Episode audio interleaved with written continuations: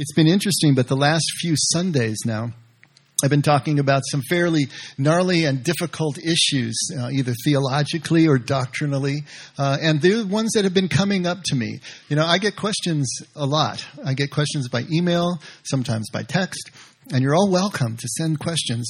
You know, the gnarlier the better, as far as I'm concerned. I, I love being able to dig into those places that are really giving us the most trouble. I mean, is it so important that we answer a question intellectually? No, it's not. But if that intellectual question is a roadblock or maybe a brick wall between you and being able to confidently move forward in that fearless vulnerability we've been talking about, then by all means, let's talk about it. Let's see if we can work through it in such a way that you are able to move forward in confidence knowing that God is with us and always there for us. That's the, that's the key to everything that we're trying to do. And that's what we're going to be doing on Tuesday nights. We're really going to take the time to to listen. Maybe the band will be playing closer to half an hour, maybe 35 minutes, and we'll get as much time as we can just to be able to talk. We want to hear your stories. We want to hear your yeah buts and your what ifs and what the hex and what are you smoking up there, Dave? Any of that kind of stuff, just so we can get down to it and really talk about it and get each one of us as much as possible to a place where we can move forward. That's the whole idea. Um, you know, wanted to do that again today. I got asked another pretty gnarly question this last week. But before I get into that, I wanted to kind of step back because we keep talking about how important it is that we put everything into context. If we're going to be looking at a particular verse or passage in the Bible, we need to put it into the larger context so we can see what the author is really talking about. One passage in, in isolation doesn't really give us the whole picture. And even talking like this in terms of what we're doing here at the effect doesn't necessarily give us the whole picture. Um, why do we call this place the effect? Have you ever wondered that? It's kind of an odd name for a church or a faith community, the effect. 13 years ago, as we were planning, and it was just about exactly 13 years ago, we'll be um, 13 years in May, 13 years old in May. About 13 years ago, we were sitting around and we were doing our planning and we were meeting regularly and, and getting ready to launch the effect. And one of the things that we talked about was what is it that animates our faith community? Why are we even putting this into place? You know, I remember saying at our first Sunday that Southern California needs another church like it needs another Starbucks. So, what is the purpose of the effect? Why are we doing this? And we talked about the fact that what we wanted to be able to do was to know that our faith and our belief system had an effect on our lives. And that effect was the effect of God's love. That if we couldn't see the effect, if we couldn't see the change, if we couldn't see the transformation, then how in the world is it that we can say that we're in love? How can we say that we trust God, that we are in Christ. We can't say these things without the effect. And so we were talking about that, that that was really it. There needed to be this concrete way that we moved forward so that we could realize this effect. And then we're thinking, oh, what are we going to call ourselves? Well, and we're talking about this and talking about it. Finally, Marion just says, how about the effect? Duh. Yeah. The effect we are chasing the effect of God's love. That is the context within which we do everything. We can talk about things in, in terms of, of abstract and, and esoteric and theological premises and whatnot, but it has to be tied to the effect. It has to be tied to how we actually get to this place that Jesus calls transformation that looks like Jesus' life. That's the whole reason that we're trying to do this. Now, at the same time, we're very aware that beliefs that we have have effects and have consequences. You realize that, of course. Beliefs have consequences. What you say you believe in your head is going to play out somehow in your life if you really believe it. And sometimes you don't even believe it with your head. Sometimes you believe it way down in the subconscious. That's what's really driving the bus anyway. But the idea is, is that beliefs have consequences and effects in our lives. And certain beliefs and belief systems have very predictable consequences, very predictable effects. But if the effect that we're looking for is the effect of God's love, the effect of Jesus' life, and that's our goal to get that. What is a central belief that will get us there? That's the question we're looking for. You can kind of work backward from there as well. You can say, okay, we want to look like Jesus' life. Here's what Jesus' life looks like in the New Testament, in the Gospels.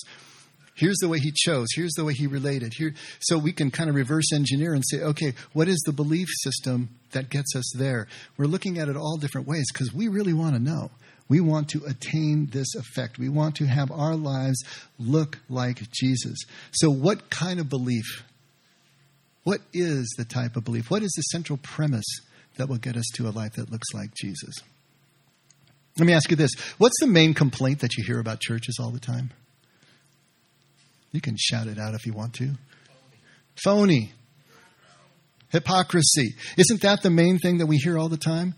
These people in this church say this, you know, they preach this, but they act like that. You know, there is a discontinuation, a discontinuity between the two. They are hypocrites. You know, really, there are very few hypocrites in church, I believe.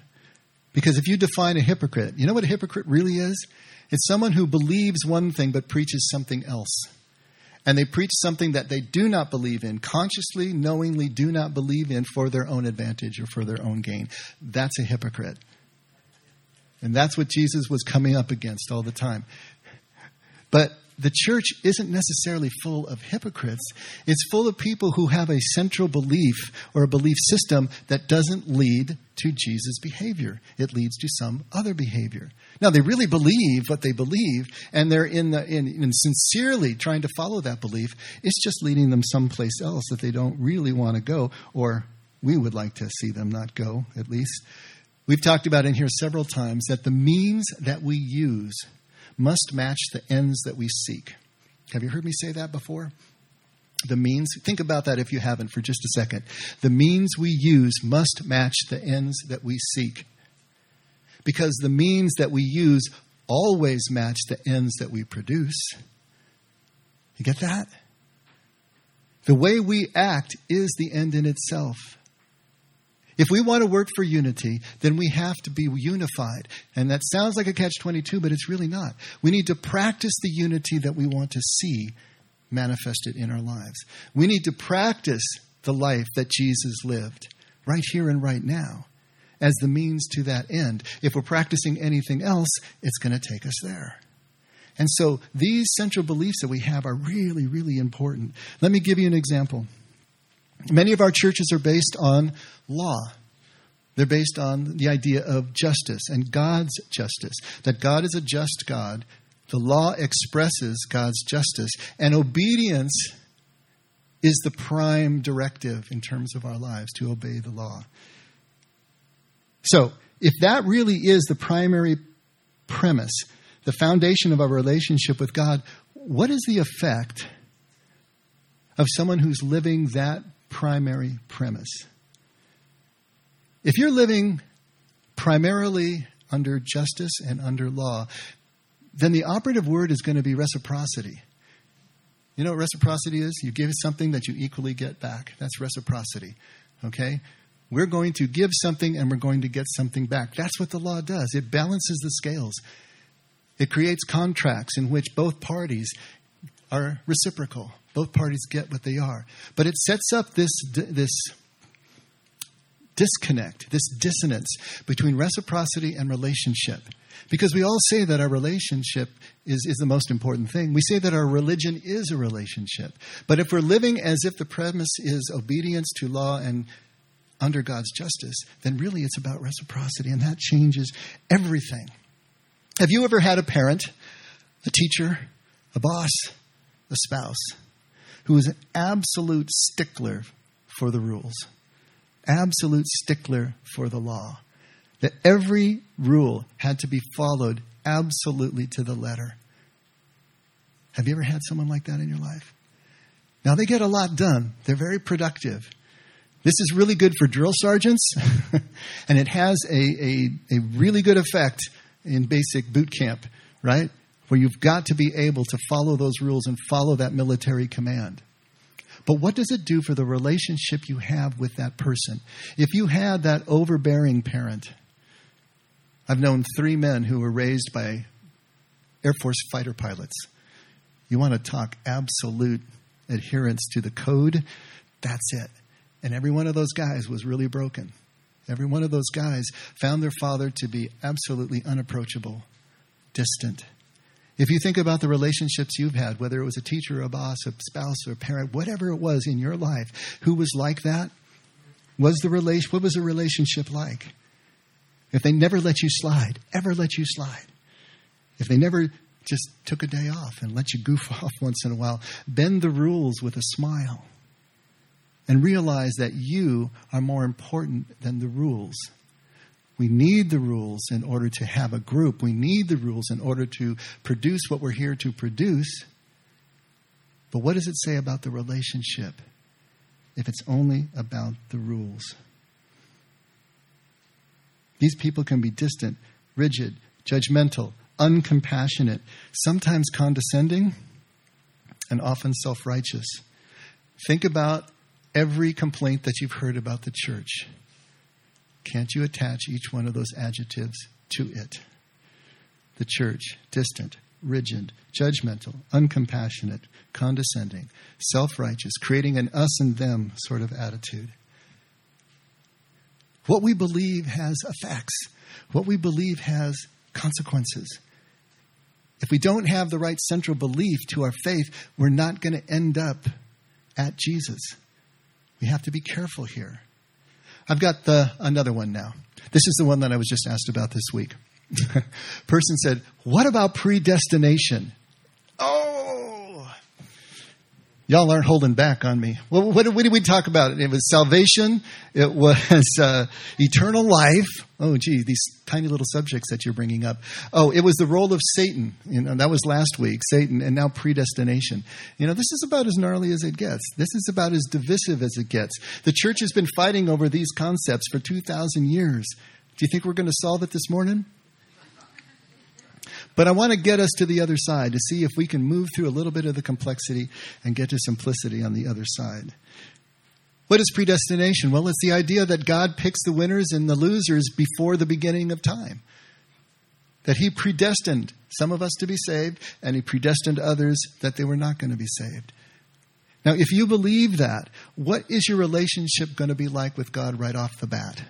If you know that God created a certain amount, at least half, maybe the majority of humanity, just as fodder for hell for eternity, that He already knew that, had chosen them for that punishment forever and chose others to be with him in heaven, that's already setting up a relationship that is dissonant, isn't it?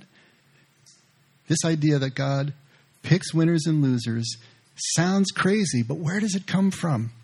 Well, it's actually mentioned in Scripture. Well, that's going to complicate things.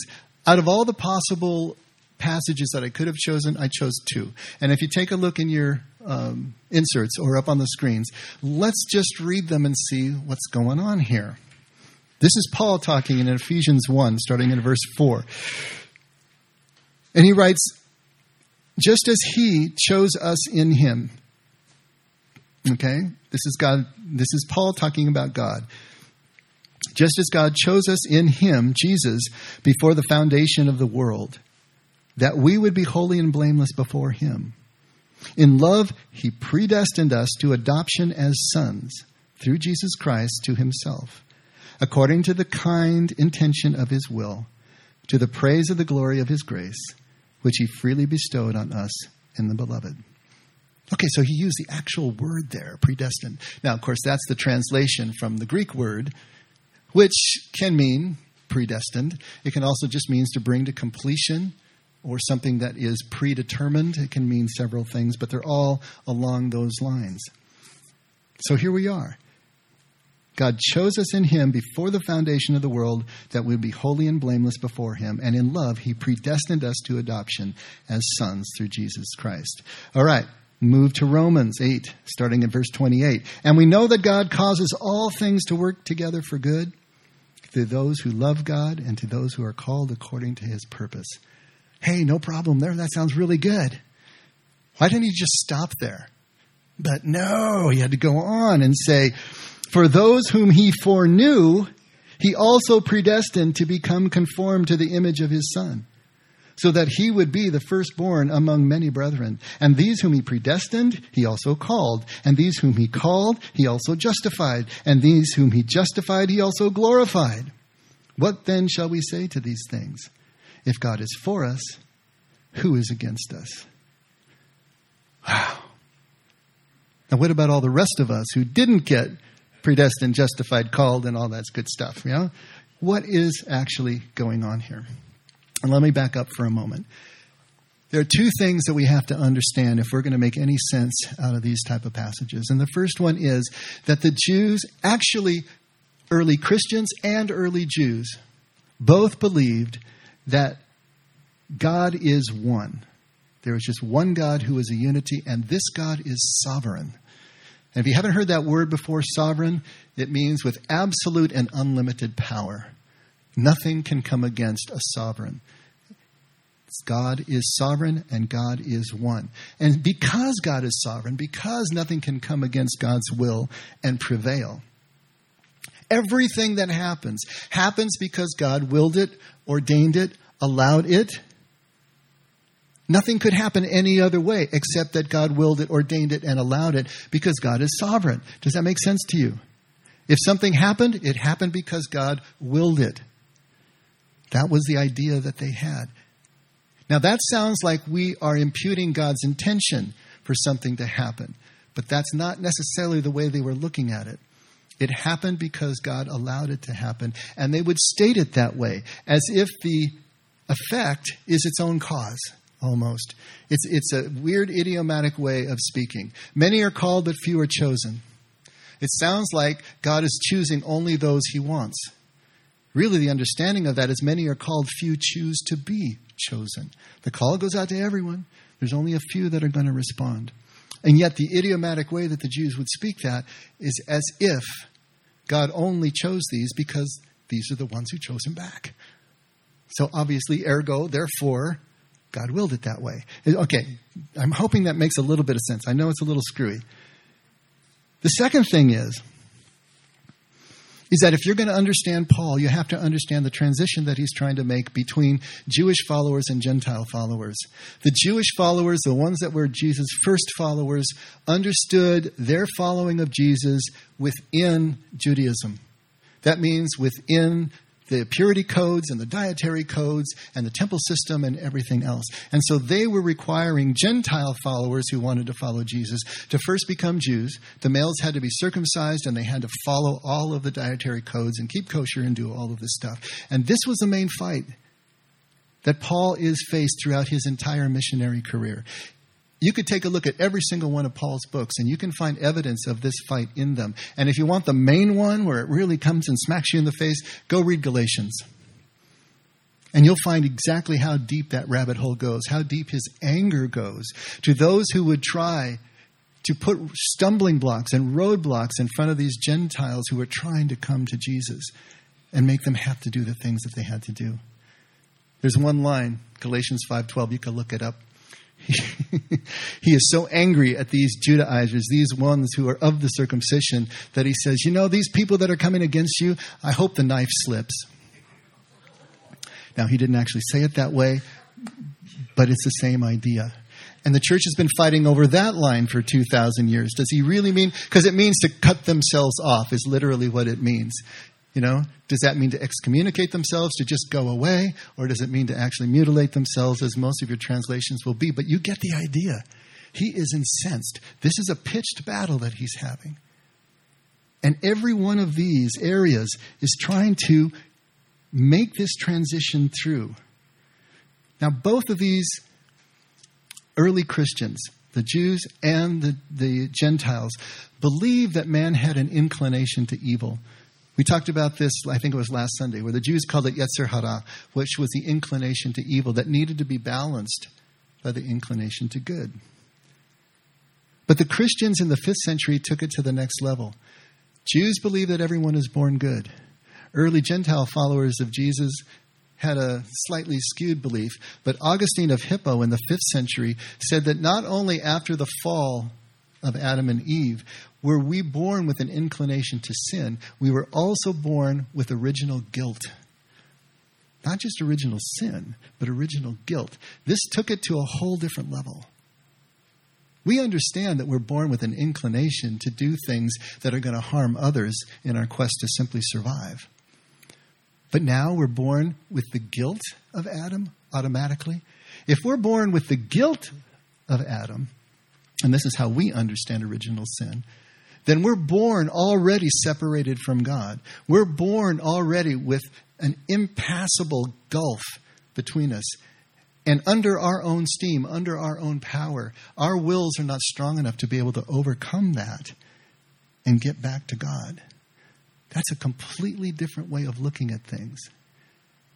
And so when you put those beliefs together, a thousand years later, the reformers come on the scene and they elevate it to an art form. Martin Luther went his way, and then the reformers went another way, and the chief among them was John Calvin. You may have heard of him. John Calvin came up with five points that he thought were the theology that was their prime directive, it was their main idea. And it can be symbolized or, or summarized by the acronym TULIP. You may have heard this before T U L I P. The T stands for total depravity. This is what we just talked about. Every baby who is born is born with original guilt, with a separation from God that this baby will never be able to overcome except through Jesus. This is why, though these churches, especially the Catholic Church and others, baptized infants. Those of you who grew up in the Catholic Church, you were baptized in an infant. Why? Because you were born with this original guilt. And they wanted to baptize you, and get your soul ready as quickly as possible, because if that infant died before they were baptized, they were going not to be with God. For a while it was limbo. Now that's gone. You know, the, the Catholic ideas have, have matured as well. But there's this idea of total depravity. We can't overcome it. It's not that we don't have wills, our wills will never be strong enough to overcome the original guilt and the original sin. The U stands for unconditional election. This means that God is sovereign, and this is the main idea of Calvin the sovereignty of God. He chooses who is going to be elected to be saved and who is going to be unelected not to be saved. And that decision is made before the beginning of time, and there's nothing that you can do to change it. So we're born totally depraved, and God will choose who He is going to save and who He is not going to save. The L is for limited atonement. That means that Jesus' action on the cross is limited only to those that God has already chosen to be saved, and it's going to have no effect on anybody else. The I is irresistible grace. That means the grace of God will irresistibly pull those that God has already elected and won't have the effect on those that He has not elected. And the P stands for perseverance of the saints, which means that once you're saved, you will remain saved. You can't lose that salvation because God has already ordained it. Now, I don't know what your reaction is to that. It, it's pretty extreme, right? Think of what the effect would be in a person who actually believed those five points of Calvinism, classic Calvinism. Now, to be fair, it was controversial from the get go. And many of the other Reformed theologians had different ideas. There was another uh, theologian called Arminius, and he, his focus was on free will, and that was in direct contradiction with Calvinism. So there's all this stuff going on, and you fast forward now 500 years later, and Reformed theology has really softened and has really moved more towards a, a, middle ground. But these ideas persist. The tulip idea, in, in, in some mitigated form, still persists. And what would be the effect of a person living under that belief system? If you really believe that God chose and didn't choose, well, it would be sort of a passive kind of relationship with God, wouldn't it? I mean, there's nothing you can do. He's going to do it all for you, and he either does or he doesn't. How motivated would you be to help other people to get saved, to get connected to God? It's sort of a done deal from the beginning of time. A person is, a person isn't. Ideas and belief systems have effects, have consequences. We need to take a look at our ideas and our belief system and where they are leading us. And if they're not leading us to look like Jesus, because Jesus was anything but passive. Jesus was anything but disinterested in another person's welfare, another person's salvation. And so all of this is pointing us toward this idea that we need to take a look at what it is that we really believe. But wait, Scripture is not yet finished speaking yet. Take a look at a couple more. Take a look at John 12 32. This is Jesus speaking.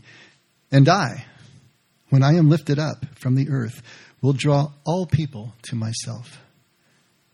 When I am lifted up, I will draw all people to myself. Not just some, not just the ones that I have chosen. I will draw all people to myself. Here's Paul again, who just wrote the first two that we looked at, right? In 1 Timothy 2, 3, and 4. This is good and acceptable in the sight of God our Savior, who desires all men to be saved and to come to the knowledge of the truth. God desires all men, all women, all mankind to be saved. Peter in 2 Peter, starting at verse 3 The Lord is not slow concerning his promise, as some regard slowness, but is being patient towards you, because he does not wish for any to perish, but for all to come to repentance. God is for all people, not just some, all people. And look at the verbs here in these three drawing, wishing, desiring. You see the verbs there? They are describing God's intention. God's intention is predetermined. God's intention is predestined, if you want to use that word. The drawing, the desiring, the wishing, but not the outcome. God's intention is predetermined from the foundation of the earth that every one of us will be connected with Him, but not the outcome. The verbs are telling us that. He's drawing, He's desiring, He's wishing, but he's not forcing. He's allowing for people to choose. And we've talked about this in before. Why would God allow us to choose if he knows that many of us are going to choose something other than himself, something other than love?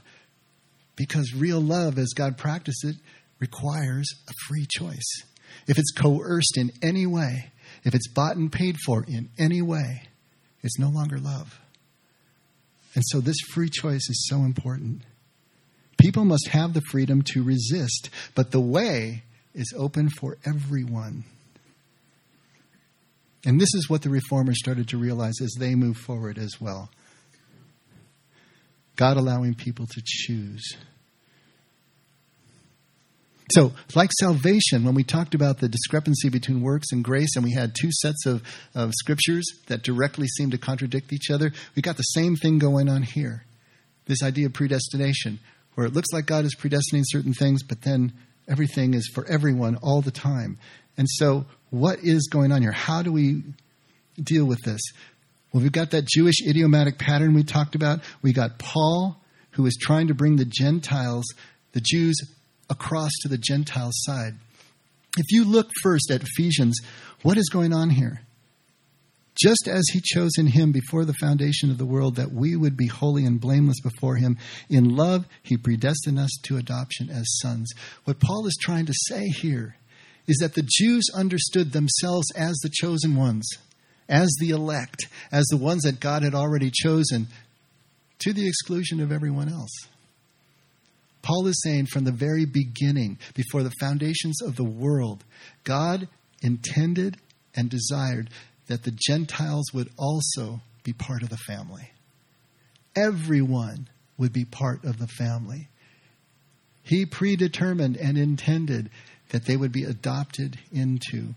Paul is trying to break down that notion of Jewish exclusivism and say, hey, the Gentiles can do this as well as Gentiles. It's what he's trying to get across to us.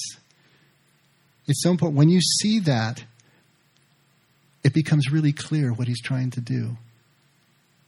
It's not that God has chosen the winners and the losers, God is choosing everyone to be adopted in. Once again, I think the message comes to our rec- rescue, and I forgot to actually mark that it's the message, but down at the bottom of the page there, take a look at how Eugene Peterson translates or paraphrases Ephesians 1. Long before he laid down earth's foundations, he had us in mind had settled on us as the focus of his love, to be made whole and holy by his love. Long, long ago, he decided to adopt us into his family through Jesus Christ. What pleasure he took in planning that. He wanted us to enter into the celebration of his lavish gift giving by the hand of his beloved Son. And when you look at Romans, the context is that first line. And we know that God causes all things to work together for good for those who love God and to those who are called according to his purpose. Everything else in that paragraph is showing how God does that. How does God do, how does he cause all things to work together for good? For those who love him and are willing to work according to his purpose. Well, look at the way that Eugene translates. That's why we can be so sure that every detail in our lives of love for God is worked into something good. God knew what he was doing from the very beginning. He decided from the outset to shape the lives of those who love him along the same lines as the life of his son. The son stands first in the line of humanity he restored. We see the original and intended shape of our lives there in him. After God made that decision of what his children should be like, he followed it up by calling people by name. After he called them by name, he set them on a solid basis with himself. And then, after getting them established, he stayed with them to the end, gloriously completing what he had begun. So, what do you think? With God on our side like this, how can we lose? You see how that's working? Whenever you think that you've got to this logical impasse, like something between free will and predestination, it's because you took a left turn at Albuquerque somewhere way back here, and you need to retrace your steps and then follow the path again and find out that there is no impasse in Scripture. There really isn't the contradiction here. The same thing is being said, but we just have to work for it a little bit. Predestination, as Paul is using it here, is about original intention not forced outcome. This is what he's trying to explain. So, after having gone through all of this, you may still be asking is predestination true? Is it true? Now, I've tipped my hand and given you my bias, right? You kind of know where I'm coming from. But the truth of the matter is, I don't know. Nobody knows. How would I know what Paul was really trying to say? How would I know the mind of God? How could anybody assume to know the mind of God, presume to know the mind of God? We don't know. Paul knows what he was trying to say, but he's not telling, right? So here we are left trying to work this out. But whatever Paul meant, what he didn't mean was that God picks winners and he picks losers. He didn't mean that because he said just the opposite in 1 Timothy. And that's been refuted by Jesus and Peter and pretty much everywhere in Scripture we look. What he meant was not that. He says so himself. But more importantly, when it comes right down to it, it just really doesn't matter. We can't know what God knows or doesn't know. And more importantly than that, we don't need to know. We can live our lives exactly as intended without having to know with certainty something like that. Every time you see a motion picture, every time you see a film, there's already at least thousands of people who have seen it before you, right? The screenwriter has seen it, the actors have seen it, the editors have seen it. There's probably many moviegoers that saw it before you did, unless you saw it like the first first run. But no matter when you see a movie, someone has seen it before you. They know the ending, they know the outcome. Does that make any difference to you? The suspense you feel, the engagement that you feel as you watch that movie frame by frame? As long as you don't know what they know about the outcome, you're experiencing that movie in real time as if for the first time. We got a Super Bowl coming this afternoon. Maybe you can't watch it when it's live. You're working until 9 o'clock, but you're recording it. As long as you stay away from every radio station and every person who's screaming at the top of their lungs, when you come home, you can watch that game as if it were brand new and live. Right? This is the way it is with God. What does God know about us? Does He know everything? Does He choose not to look in certain directions? What's going on? It doesn't matter. Whatever God knows or doesn't know about us, we can live our lives frame by frame in real time as if our choices actually mean something. Because you know what? They absolutely do. Your choice is going to mean something to the person who's right next to you. Whoever is in your blast zone is going to be absolutely affected by every choice you make. Our choices have meaning. And this is, I think, what Paul is trying to get across, what Jesus is trying to get across. Whatever God knows, He's not forcing the outcome. And we must live now as if every choice, every relationship, every embrace really counts with the power that we have to choose. Now, you're going to remember all these points today? Are you going to remember everything that I said? You're going to remember that the phone is going off right now. You probably remember that. Of course, you're not. But at least I hope that you can take one thing home with you today. You want to believe in predestination? You got a lot of good company. Go for it. Have at it. That's fine with me. You want to believe in free will as the primary description of our relationship with God in life? Then you've got even lots more company with that. No worries. It is up to you what you decide to believe. But the real question is what is the effect of what you believe on your life and your choices and your attitudes? Does what you believe make you look and live and love like Jesus? If the answer is yes, there's nothing broke. Don't fix it.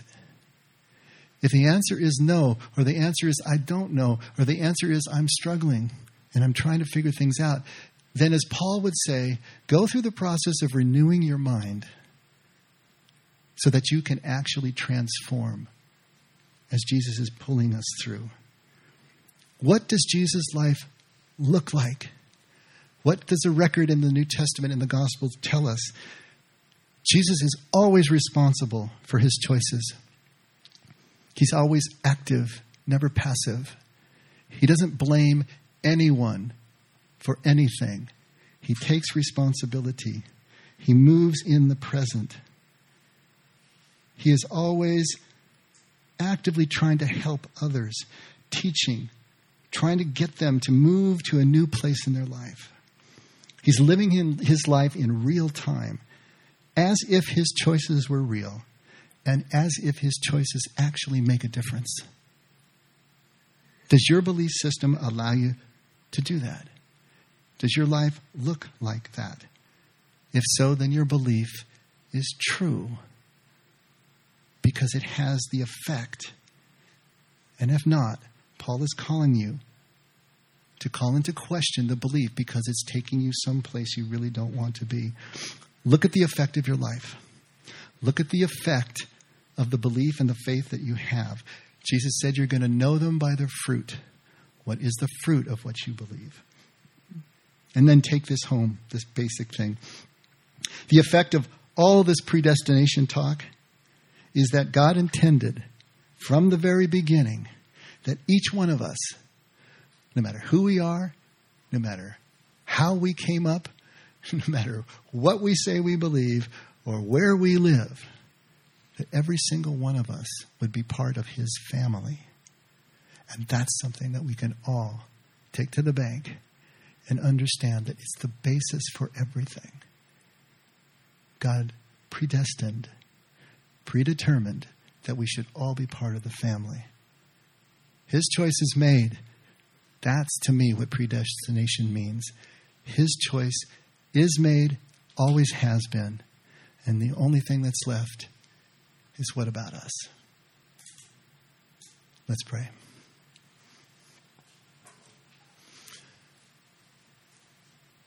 Father, thank you for the choice.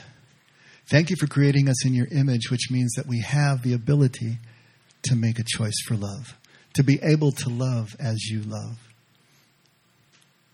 As we struggle through trying to understand enough so that we can take the next step, help us in that, Lord. Help us to be willing to lay down the things that are not helpful, that are limiting, that are keeping us from you, even if we've been carrying them faithfully for decades. Allow us the chutzpah. Allow us the courage to set them down and to find something else that will take us closer to you. Thank you for always leading, drawing, desiring, and wishing that we were with you, that you could hold us and shelter us like the hen shelters her chicks. Make us willing to come under that shelter and find out what it feels like to come home in you. Thank you, Lord. We love you. Never let us forget we can only do that because you loved us first. In Jesus' name, amen. Let's all stand.